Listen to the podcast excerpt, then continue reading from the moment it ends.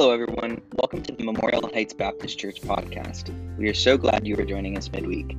Today's message is part 21 in Pastor DJ Ritchie's Sunday evenings on Galatians. This message was given on March 7th, 2021. We want to encourage you to join us in person at one or all of our services. Our doors are open Sunday mornings at 10:30, Sunday nights at 7 o'clock, and Wednesdays at 6:45. If you have not yet subscribed, please do. When you do, you will receive a notification each time we post a new message and will always be up to date. We hope this message would be an encouragement to you as you follow Jesus. So grab your Bible, open your ears, and let's get to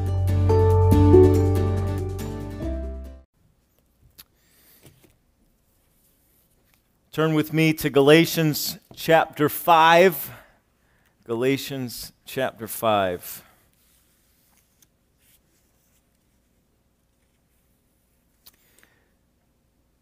Perhaps the greatest fantasy epic of all time is J.R.R. Tolkien's Lord of the Rings. It was made into a series of movies a number of years ago. The story, which begins in The Hobbit and continues in the trilogy, The Lord of the Rings, is about this quest of a group of ragtag, unlikely allies who come together to destroy this item of incredible evil. The first book of the trilogy is called The Fellowship of the Ring. And that fellowship is a partnership between a group of men and creatures called hobbits and a dwarf and an elf and this wizard, this grumpy old wizard, this ragtag group that comes together. Different goals, different cultures, different priorities, and yet a common goal to stand against the evil of their day. Now, the word fellowship in Greek is koinonia. Sometimes in the New Testament it's translated as fellowship, sometimes it's translated as communion. It really means partnership. It doesn't just mean getting together and hanging out, it means working together in unison towards a common goal with a common mission as you watch those movies or read those books uh, that talk about this great quest that these uh, characters go out on. The central character is a little creature called a hobbit, and he's a, sort of a small human being for those of you who haven't seen the movie. And he's a very unlikely hero, which is sort of the whole point of the story. It's not his great intelligence, it's not his great skill as a warrior, it's nothing like that that makes him special. It's his commitment to the task. And he faces uh, temptation, he faces discouragement, he faces betrayal throughout the quest, he faces betrayal from within, his own sin nature. At one point in the quest, uh, little Frodo says, It does not seem that I can trust anyone. And his close friend, who is really the unsung hero of the Lord of the Rings, another hobbit, Sam, Samwise, looked at him unhappily. It all depends on what you want. Put in another friend named Merry. You can trust us to stick with you through thick and thin to the bitter end. And you can trust us to keep any secret of yours closer than you keep it yourself, but you cannot trust us to let you face trouble alone and go off without a word. We are your friends. Frodo. Oh, to have that level of commitment in each of our lives. Oh, to have that level of commitment in each of our churches, where we are committed towards a common goal, not simply bound by some mythical quest, but bound by the very real and living God and what He has done for us and the mission that He has given to us to stand against the very gates of hell, a mission that He promises us that we will be victorious in if we stand together as the church of Jesus Christ. The gates of hell cannot prevail against the church when we function as the church, when we function as who Christ called us to be, and when we're on the mission that He has given to us. The very gates of hell cannot stand against us. And yet, how many times do we as Christians fail with the greatest of all quests and the greatest of all empowerments, the very person of God Himself, the Holy Spirit living inside of us, How many times do we allow discouragement and betrayal, enemies from without, enemy from within, to get us off task, to get us out of focus, to get us off mission, and to distract us from what Jesus Christ, our Lord and Savior, has called us to do. Now, we have been going through this book together, Galatians. We are in the final section of the book as we talk about fruitfulness, the fruit of the resurrected life. Now, remember, the heartbeat verse of Galatians is Galatians 2:20. I've been crucified with Christ. Nevertheless I live. Yet not I, but Christ liveth in me. And here we see that it's Christ in the person of the Holy Spirit, the second person of the Trinity, the Son of God lives inside of me because the third person of the Trinity, the Holy Spirit, the Spirit of adoption, the Spirit of Christ, lives inside of me. And because He lives inside of me, and if He lives inside of you, then He lives inside of both of us, He lives inside of all of us. We have the one to unite us to the purpose given to us. And all who live in the Spirit, Paul says here in Galatians chapter 5, verse 25, all who live in the Spirit should walk in the Spirit. If we live in the Spirit, Paul says, let us also walk in the Spirit. The word walk back in verse 16 of chapter 5 literally means to complete the circuit. That we, as we walk in the Holy Spirit, as the Spirit of adoption, chapter 4, as we are allowing Him to focus us on the return of Christ, the hope of righteousness that will be completely revealed in reality whenever Jesus Christ comes back for His church, and we all meet together as the entire church uh, throughout the last 2,000 years. We all come together. Some of us will be uh, in a moment in the twinkling of an eye transformed. The rest of us will be, uh, the dead in Christ will rise first, actually. They're, they're actually going to beat the rest of us uh, to the air uh, they'll, because they'll be coming back with the Lord to meet us in the air. And so we will all be gathered together, and the Holy Spirit is the one who keeps us focused on that reality, keeps us focused on that accountability. And also, the Holy Spirit is the one who allows us, as we saw last week, to produce the fruit of the Holy Spirit in our lives. And so we need to be completing that circuit. But here, the word for walk is a different Greek word, and it literally means to march, to keep in step. And here we see that this is something that we as believers are obligated to do together because we belong to Jesus Christ. Verse 24 They that are Christ's, I don't belong to myself, I belong to Him. I'm able to do it, I'm empowered to do it because those that are Christ have crucified the flesh with the affections of lust. And so, therefore, because I've been given new life by the Holy Spirit through uh, God's grace, by grace we're saved through faith, not of ourselves. We also then receive the Holy Spirit. Let us then also walk in the Spirit. Nevertheless, the reason that Paul has to give the commands of verse 26 is because so oftentimes, instead of keeping in step with one another with the Holy Spirit, we find ourselves in verse 26. Let us not be desirous of vainglory, Paul says, provoking one another, envying one another. And anyone who has spent any time in church knows that there is a lot of vainglory that happens in the church. There is a lot of provoking one another. There's a lot of envying one another. And what we're going to see tonight is how we react to that. If we are truly spiritual, if we're truly walking in the Spirit, we're completing that circuit in the Spirit, we're step by step living out our lives in the Spirit. If we are living and then marching by the Spirit's marching orders, we're keeping in step with Him. And if I'm keeping in step with Him and you're keeping in step with Him, then we should all be in step with one another. Of course, not perfectly, right? Because none of us are perfect, right? We're not, uh, we're not that military brigade that uh, has been training uh, for all of boot camp to learn how to march together, right? We're just the new recruits. We're just, we're just getting there. We're just getting to boot camp and learning uh, how we got to do this. And, and so we're going to make mistakes and we're going to have, have a learning curve, but we should be able to do this consistently enough that we can be a testimony to the world around us. And so tonight, how to be fruitful in fellowship.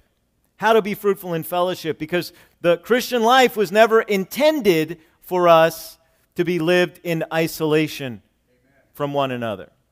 Now, this morning we saw that sometimes, as the prophet Micaiah, 1 Kings chapter 22, sometimes we must stand alone. We must be willing to stand alone. If all the other prophets who claim to be of God, 400 of them in 1 Kings 22, if all the other ones are standing against what God has commanded and against what God has revealed, and we have to be the lone voice that says, Thus saith the Lord, here's what God's word says, we need to be willing to do that. Nevertheless, God did not intend us to live all of our Christian life isolated from other Christians, living our life alone. And so, Paul, in the end of here of chapter 5 and, and going into Galatians chapter 6, is going to show us how to be fruitful in fellowship. Now, before we look at Galatians 6, I just for a moment want you to go back with me, as we often do, go back to the very beginning, back to Genesis. You don't have to turn there, but I want you to consider some of the first questions that are asked in the Bible. The first time a word is used in the Bible, the first time an event happens in the Bible, very often God has placed it there. God has underlined it for us. It, it, it, has a unique significance to us and for us. And so the very first question that is asked in the Bible is asked by Satan in the Garden of Eden Did God really say? That question reveals to us the character of Satan that we will be in conflict with for the rest of human history until at the very last Satan is after he's released from his imprisonment, is allowed to lead one last great rebellion against God, which will be snuffed out uh, in an instant, and he will be cast into the lake of fire forever and ever. But until that time, we're going to have to deal with the fact that we have an enemy that is going to constantly, constantly, constantly be causing us to question the Word of God. Amen. Has God really said? The first question that God ever asked also very revealing to, the, to us about the nature of God. The first question that God asks in the Bible is Where are you? Where are you? Not because he didn't know, but he's revealing his heart and his character to us. Jesus talked about the shepherd who would leave the 99 in search of the one. This is the God who loves us so much that he came to earth to save us. He left his throne, he left his glory. And he wasn't created in the womb of the Virgin Mary, he humbled himself. And though being in the form of God thought it not robbery to be equal with God, yet made himself of no reputation, taking upon the very nature and form of a servant, a human embryo in the womb of the Virgin Mary. And he lived a simple life, the son of a craftsman. He became obedient unto death, even death on a cross, where he was the sinless sacrifice for my sin and for your sin. And he rose victorious, glorious from the dead. This is the character of God. Where are you? God wants you to ask yourself that question tonight. Where are you in your relationship with him? It's a question he asks us whether we're listening or not. It's a question that he asks us throughout our life. But I also want you to consider with me the very first question that is recorded in the Bible asked by a man. Genesis chapter 4, verse 9. It was asked by the firstborn man, Cain, after he had murdered his brother. And why did he murder Abel? Because Abel's sacrifice made to God was made on the basis of faith. It was a blood sacrifice made in faith to God. And God accepted Abel's sacrifice. God rejected Cain's because it wasn't based on faith, it was based on his own works. He wasn't trying to be obedient to God in the sacrifice that he brought. He was bringing what he wanted to bring to God. And God, you should, you should respect this. You should accept this. So God says, Hey, where's your brother? And the first question in the Bible, it's very revealing because it reveals to us the nature of all of us. Amen. Am I my brother's keeper? Yes, you are. Just as Cain should have been Abel's keeper and instead became his murderer, so also we are called as Christians to be our brother's keeper. And we see that here in Galatians chapter 6. Look with me at Galatians chapter 6, verse 1. Let's look at the verse, first six verses tonight. Brethren, if a man be overtaken in a fault, ye which are spiritual, restore such an one in the spirit of meekness, considering thyself, lest thou also be tempted. Bear ye one another's burdens, and so fulfill the law of Christ. Now, we have seen throughout this book that we are not under the law of Moses. The law of Moses has value to us. All scripture is given by inspiration of God and is profitable for doctrine, for reproof, for correction, for instruction in righteousness. So, yes, we still need the old covenant.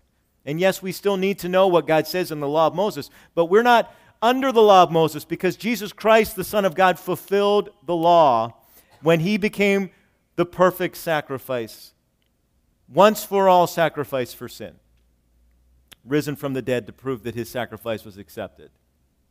Nevertheless, please don't think that we are to live lawlessly as Christians. We are under the law of Christ, we are under the rule of Christ. God did not lower his standards after he fulfilled the law of Moses. He has raised the standards for us as his children, and he's given us the ability to meet those standards by giving us his very spirit, the Holy Spirit, to live inside of us. We are to bear one another's burdens and so fulfill the law of Christ. 4, verse 3 If a man think himself to be something when he is nothing, he deceiveth himself. We saw this morning the heart is deceitful above all things, desperately wicked. Who can know it? The Lord knows our hearts. For every man, verse 5, shall bear his own burden. Let him that is taught in the word communicate unto him that teacheth in all good things. So, let's look tonight at a few areas of responsibility that God has given us that we need to accept. We need to accept some responsibility that we've been given under the law of Christ. And there are three areas Paul gives us here in these six verses three areas of responsibility which we must accept if we want to be truly spiritually fruitful, as evidenced by being fruitful in fellowship. Remember what those fruit of the Spirit are, verse 22 of chapter 5. The fruit of the Spirit is love, joy, peace, long suffering, gentleness, goodness, faith or faithfulness, meekness, temperance, which is self control. Against such there is no law. Now, we saw last week that love, joy, and peace, that really is about the revolution in our relationship with God. It's the love of God that is being produced in us, not just the human friendship love of man.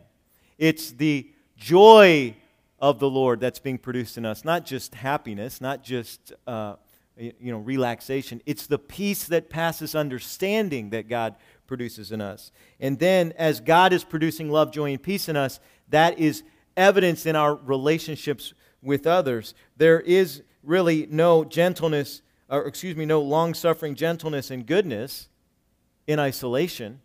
It's people that test your long suffering. It's people. Hey, I, I, can I get another amen for that? It's people that test our patience, whether you're standing in line or whether it's a family member or whether it's your spouse after you've had a bad night, you couldn't sleep last night, or you're not feeling good, or you just you just uh, getting on each other's nerves, and you got to have love, you got to have joy, you got to have peace, and that peace will give you that long suffering. It's the gentleness and goodness that is expressed in relationship. It's not gentleness towards myself and goodness towards myself.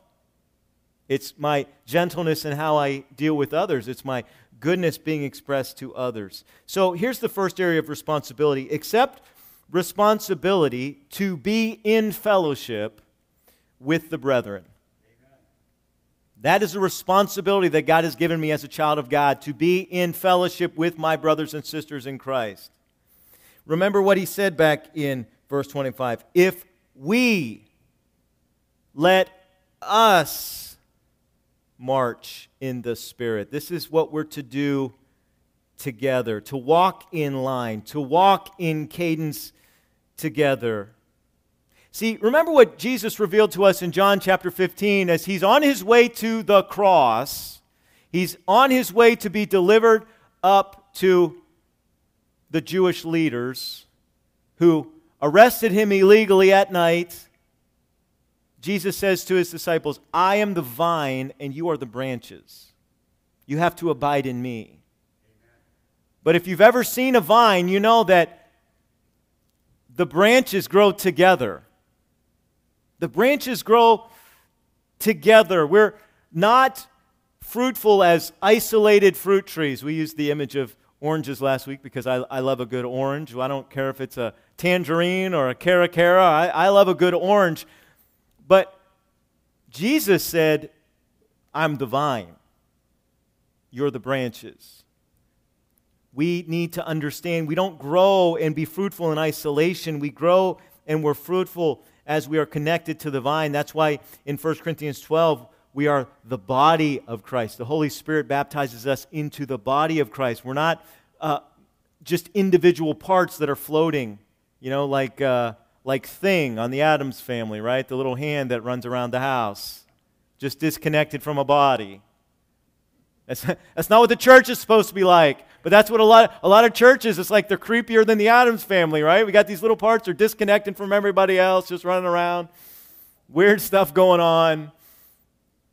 We're connected. We're called the body for a reason. Uh, uh, God says to us through the Apostle Paul in 1 Corinthians 12 the eye can't say to the ear, and the hand can't say to the mouth, and the foot can't say uh, to the nose. You know, the different parts of the body, I'm, I'm mixing up the body parts there, but the, the different parts of the body can't say, I don't need you.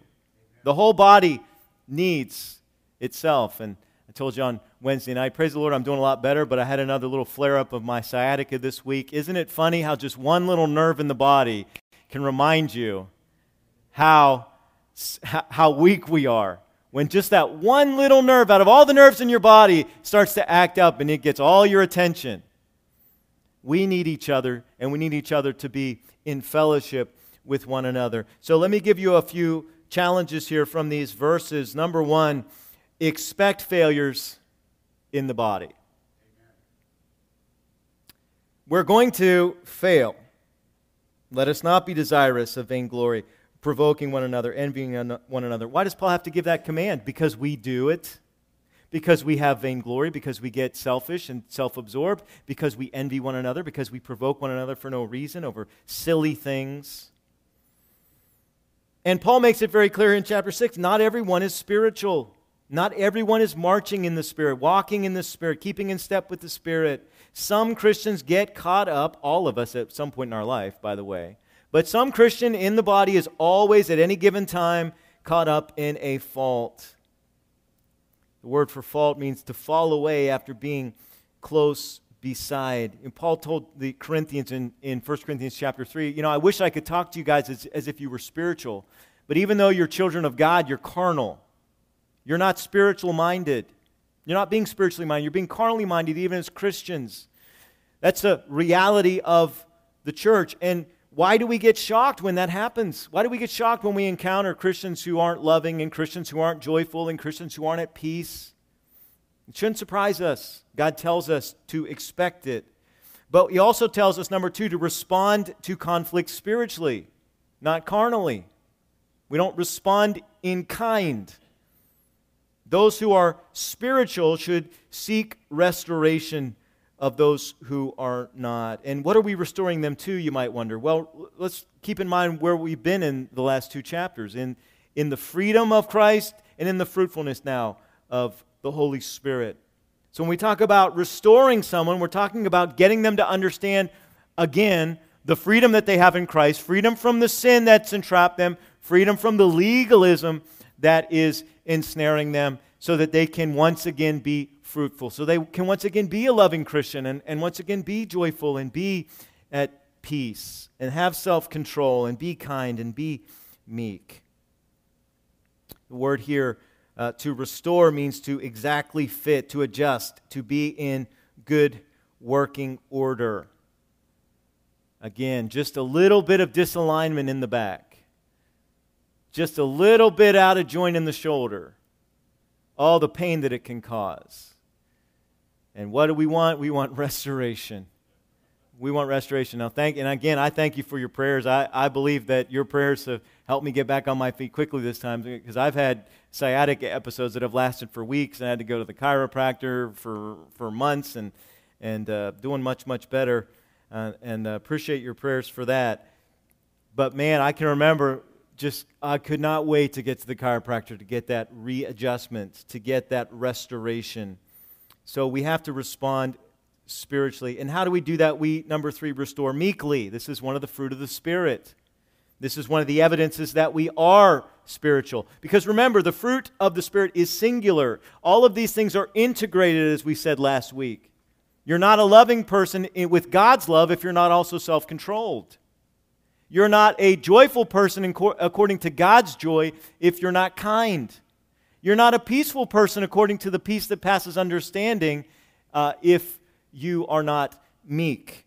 And so the word meekness here literally means gentle strength, which expresses power with reserve and gentleness. Meekness is not weakness, quite the opposite. Meekness is power, but it's power under control. This is what it means to speak the truth in love, Ephesians chapter 4 verse 15. Speaking the truth in love. Second Thessalonians chapter 3 says, If any man obey not our word by this epistle, note that man, and have no company with him, that he may be ashamed, yet count him not as an enemy, but admonish him as a brother. Admonish him as a brother. Restoration uh, doesn't mean that we get dragged into the drama, but it does mean that we treat people as a brother who has erred. We're not aligning ourselves with that person until they get back in line, but we're not completely cutting them out of our life either. We have to be able to admonish them. We have to be able to, um, uh, to show our love, to speak the truth in love to them as they're willing to hear. And so let me give you a couple uh, qualifications for how, what it means to restore meekly and how to do that. First of all, as, as should be uh, obvious, only those who have been regenerated can be restored. Only those who have been regenerated can be restored. So he's talking to brethren here. My uh, obligation towards somebody who's not a brother in Christ is not to treat them as a brother, it's to treat them as the mission. Everyone, everyone that you meet is either in Christ or in need of Christ. So if someone's in Christ, I treat them as a brother. I treat them as a sister. If they're an erring brother, we have conflict as siblings. Some of you, many of you have grown up with siblings. You know, even the best of siblings uh, and the greatest love you have of a sibling, there's still conflict that comes with that. Uh, anytime you live with somebody, there's going to be conflict, even if you love them with all your heart. So I'm either treating someone as a as the mission field or as part of the fellowship to accomplish the mission. And so, if somebody is truly saved and there's been some, uh, some they, they have testimony of faith and there's been some evidence that they're truly saved, uh, I need to be seeking restoration of that person. But only the regenerated can truly be restored. Uh, number two, only those who are overtaken need to be restored. We all stumble. This is not, this is not the permission to go around and speck hunt in everybody's life for every little error that is going on in people. Because I, I, guarantee you, you spend enough time, you're going to find lots of error in my life. Okay, I am not a perfect man. You have my permission to ask my wife. I am not a perfect man. I, I can be, uh, well, I'm not going to list my faults. It's not about me, right? Any of us, I, I, heard a speaker one time say, um, I won't give his name because I don't endorse his ministry, but I did like it when he said this. He said, You know, if you really knew me, you wouldn't sit here and listen to me speak. But don't get too high and mighty because if I really knew you, I wouldn't bother talking to you. And if we get speck hunting in each other's lives, boy, we can we find all kinds of flaws and errors. This is not permission to go speck hunting in everybody's life, looking for little flaws. We all stumble in many ways, James says, especially where it relates to our tongue and things that slip out of our mouths and things we say that we shouldn't say. And all as soon as it went out of my mouth, like toothpaste out of the tube, I wish I could have got that back, but it's gone, and now I got to deal with the damage. So we all stumble, but when somebody is overtaken, something has come upon them quickly and caught them up in error, in fruitlessness. They're provoking, they're envious. Uh, work that list back in chapter 5 of all the obvious works of the flesh. When somebody's life has become caught up in one of those areas, they need to be restored. But also, let me, let me qualify it here only those who are willing to be restored will be restored. They, ha- they have to be willing. I, I can't make someone be restored. 2 Timothy Study to show thyself approved unto God, a workman that needeth not to be ashamed, rightly dividing the word of truth, but shun profane and vain babblings, for they will increase unto more ungodliness. And then he goes down into uh, to this in, in verses 24 and 26 of 2 Timothy chapter 2, where he says, The servant of the Lord must not strive, but be gentle unto all men, apt to teach, patient in meekness. Here's that word meekness again, instructing those that oppose themselves, if God peradventure will give them repentance to the acknowledging of the truth, and that they may recover themselves out of the snare of the devil who are taken captive by him at his will. Paul says, Timothy, there are people in your church that you're called to minister to, and they have been caught up in the snare of the devil, and you need to not argue with them and not waste your time getting all argumentative and combative and, and, and let them distract you from the mission. You just speak to them the truth, and you pray that God, in His patience, will tug at their heart and that they will repent and that they'll acknowledge the truth and that they will escape the snare of the devil. And so that brings us to the next point here restore responsibly, not recklessly. Restore responsibly, not recklessly. Considering thyself, Paul says, lest thou also be tempted. Can I release you tonight? You are not the Holy Spirit. You have the Holy Spirit if you're a child of God, but you are not the Holy Spirit. What does that mean? It means you can't help everyone. You can't fix everything.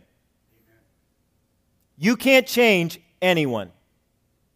All the change comes from Him, the Holy Spirit. Now, we can be used to speak the truth in love, we can be used to confront people, we can be used by God, but He's the one who has to make the change.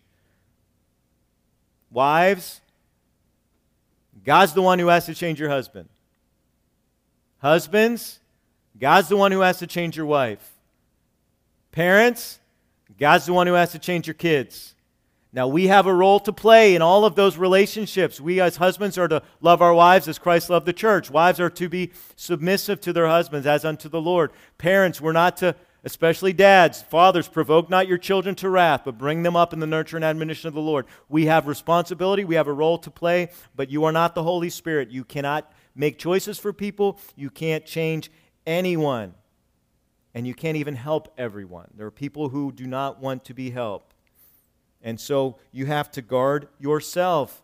You have to be responsible, not reckless.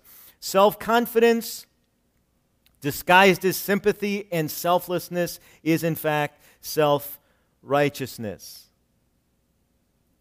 The pastor who thinks he can fix every situation and fix every person and counsel every person into uh, a restored marriage is setting himself up for temptation and for a fall. And don't take my word for it. Just look at the ample number of religious, spiritual Christian leaders who have fallen into sexual sin, who have fallen into um, uh, pride, abusive, uh, what we call heavy shepherding, abusive control of a church, and have had to step back from their ministries. And I've told you before that uh, the list of pastors that I used to podcast just even 10 years ago, in fact, uh, one of the guys I used to follow, uh, and I'd post his quotes on Facebook, and you know the mem- Facebook memories came up. One of them rolled up again today from this guy, and what he said was great, and I wish I could reshare it, but I don't want to give this guy any props because he has revealed himself to be a wolf because he's controlling and domineering, and, and he, he destroyed his church. In fact, he destroyed an entire network of churches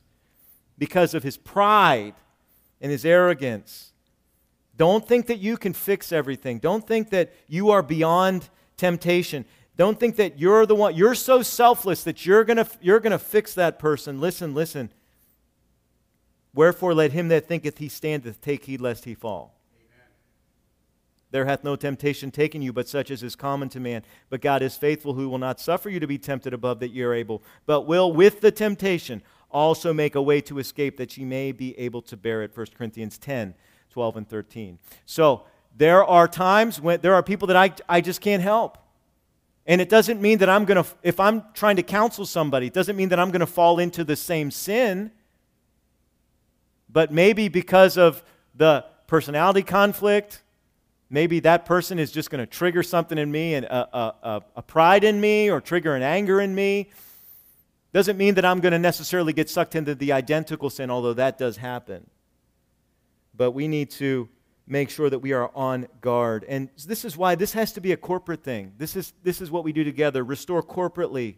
Bear ye one another's weight or burdens. This is what true Christ like love looks like. And by the way, bearing one another's burdens, that's going to that's going to be a little bit painful at times. That's going to require some sacrifice to serve others. That's going to mean I'm going to have to spend time that I don't want to spend and, and uh, investments I don't want to make to bear ye one another's burdens. This is not something that we're to do as individuals. This is something that we're to do as the body, the fellowship of Christ. And so expect, accept, excuse me, accept responsibility to be in fellowship so that we can be part of this restoration process. And here's the second thing accept responsibility for your own fruitfulness. Accept responsibility for your own fruitfulness. Koinonia is not codependency. Koinonia is partnership, it's fellowship, it's communion one with another. But that doesn't mean that I get to throw all of my cares and concerns and responsibilities on somebody else as a Christian. I am to bear one another's burdens, I am to be part of that. But notice what he says here in verses 3 and 4 again. If a man think himself to be something when he is nothing, he deceiveth himself. But let every man prove his own work and then shall he have rejoicing in himself alone and not in another, for every man shall bear his own burden. The Greek word here for burden is, is a different word. We'll get there in a second. Let me tell you three things about this, about ex- accepting responsibility for your own fruitfulness. Number one, examine yourself correctly. Examine yourself correctly. A person unwilling or unable to restore because they're not part of a fellowship, they've separated themselves, is not truly spiritual. You're not spiritual if you're not in fellowship. Romans 12, 3, For I say through the grace given unto me, to every man that is among you, not to think of himself more highly than he ought to think, but to think soberly, according as God hath dealt to every man the measure of faith. Philippians 2, 3, a parallel verse here from uh, chapter 5, verse 26. Philippians 2, 3 says, Let nothing be done through strife or vain glory but in lowliness of mind, let each esteem others better than themselves. So I have to examine myself correctly. And what happens is people get hurt. And listen, I've, n- I've not been hurt anywhere more than in church. The people have, have hurt me the most have been other Christians. That's just true. But I have a responsibility. My faith is in Him. He's never let me down. He's never failed me.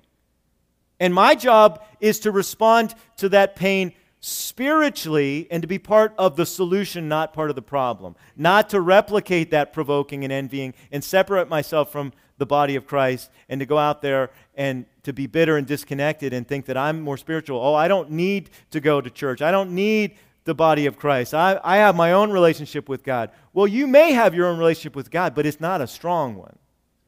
Because if it was strong, you would be with his family, you would be with his body. There was a false teacher.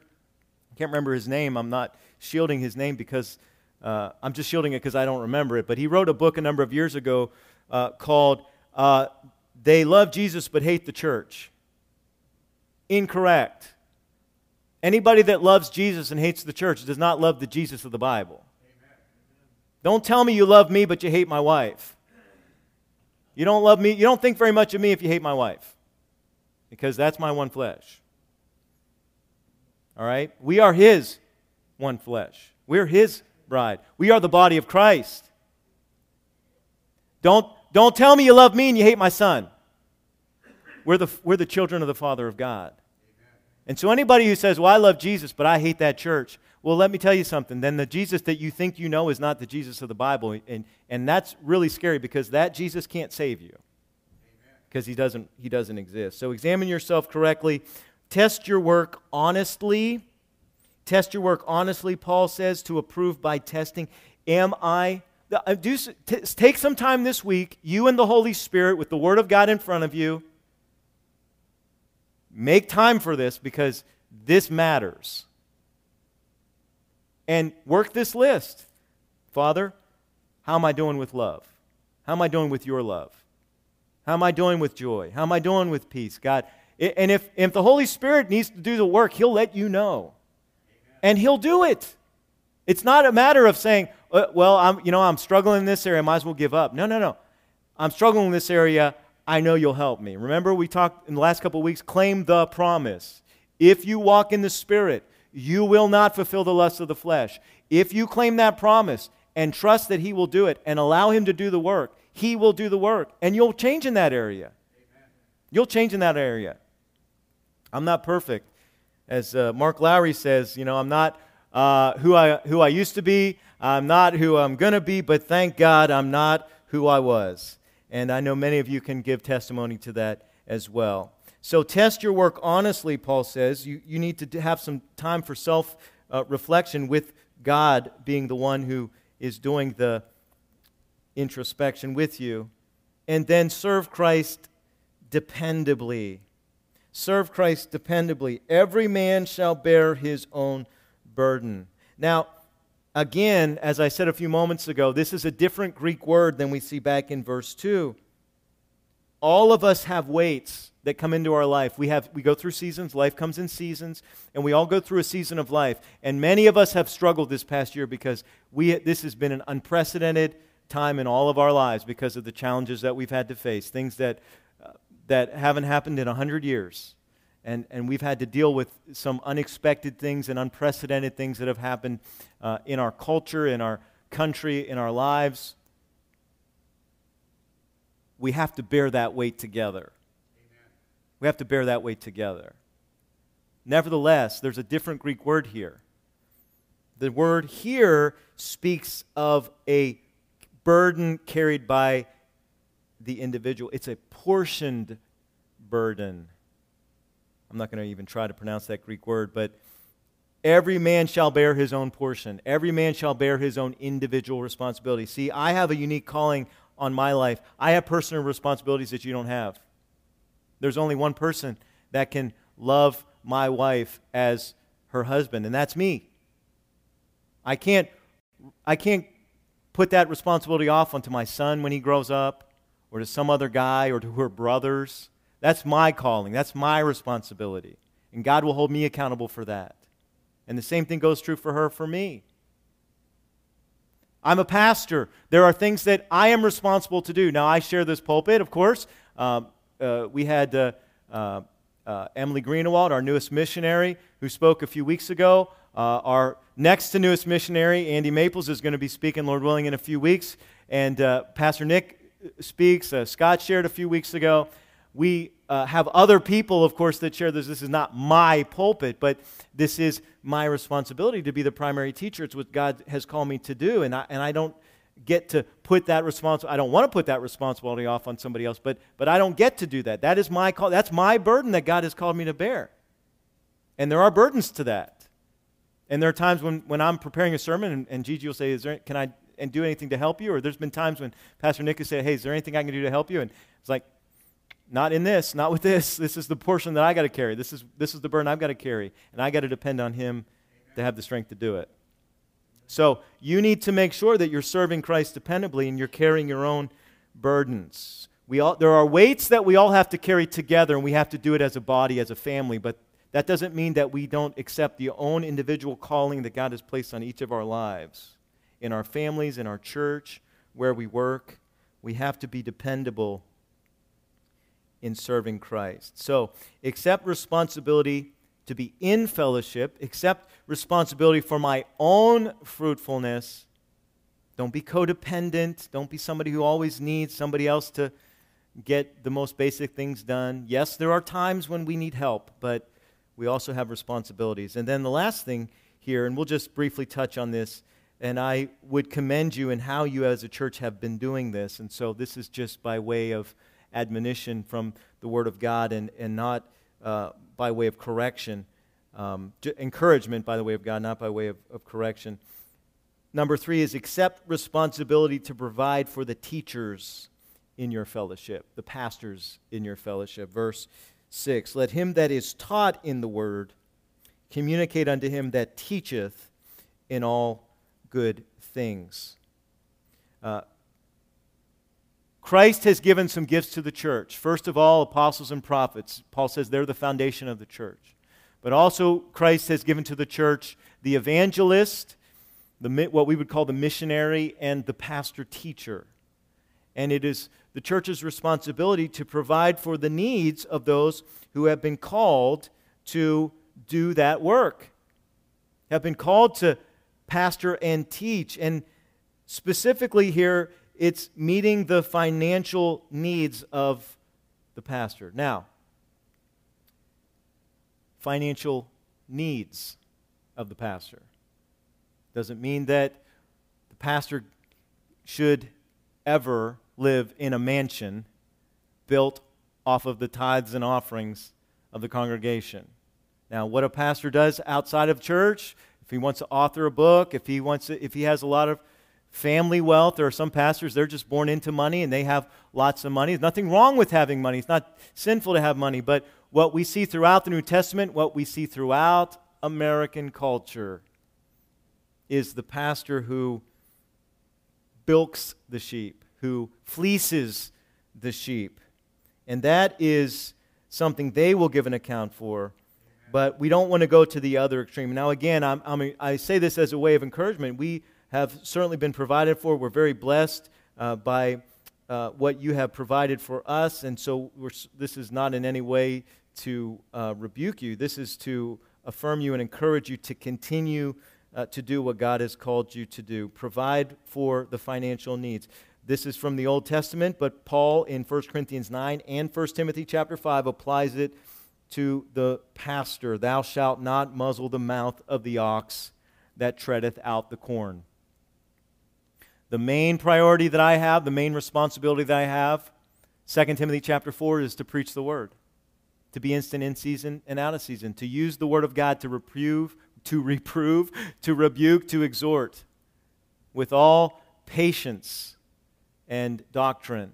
That's my responsibility. That's my portion. And it takes time to do that. It takes time to study, it takes time to prepare, and then it takes time uh, to actually present the Word of God.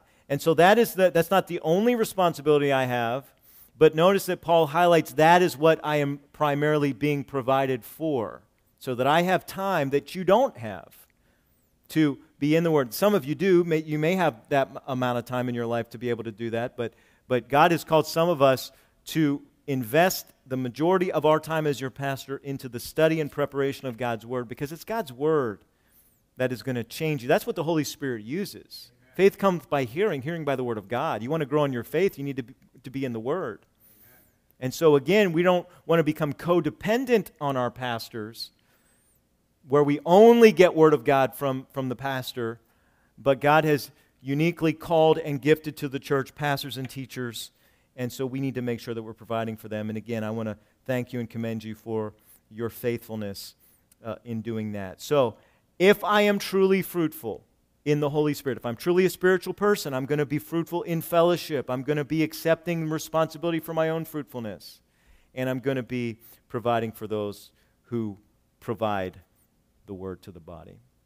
Would you stand as we close in prayer? Andy's going to be coming. I don't know if you have a decision you need to make tonight. Uh, if you need to come to the altar and pray, if you want to come uh, and pray with one of our deacons or, or one of our deacons' wives, we want to give you an opportunity to do that. And so let's just take a moment and pray and as we prepare our hearts. Father, we thank you, God, for the privilege of being called your children. God, what a, uh, an amazing privilege it is, something that we, God, can only, can only begin to grasp the incredible gift that is. But God, help us to see also the responsibility that we have as your children towards one another, uh, towards being patient with one another, uh, towards loving one another, towards being willing to be part of the restoration process. God, help us to be faithful, to be fruitful together so that you get all the glory. We ask this all in Jesus' name. Amen.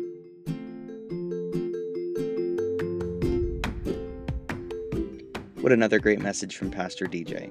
I hope this has found you well and has made an impact on your life in the name of Jesus.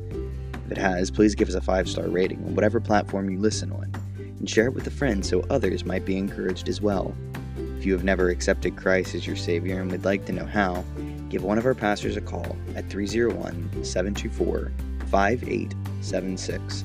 We would love nothing more than to hear from you. We hope to see you soon, and until next time, stay faithful.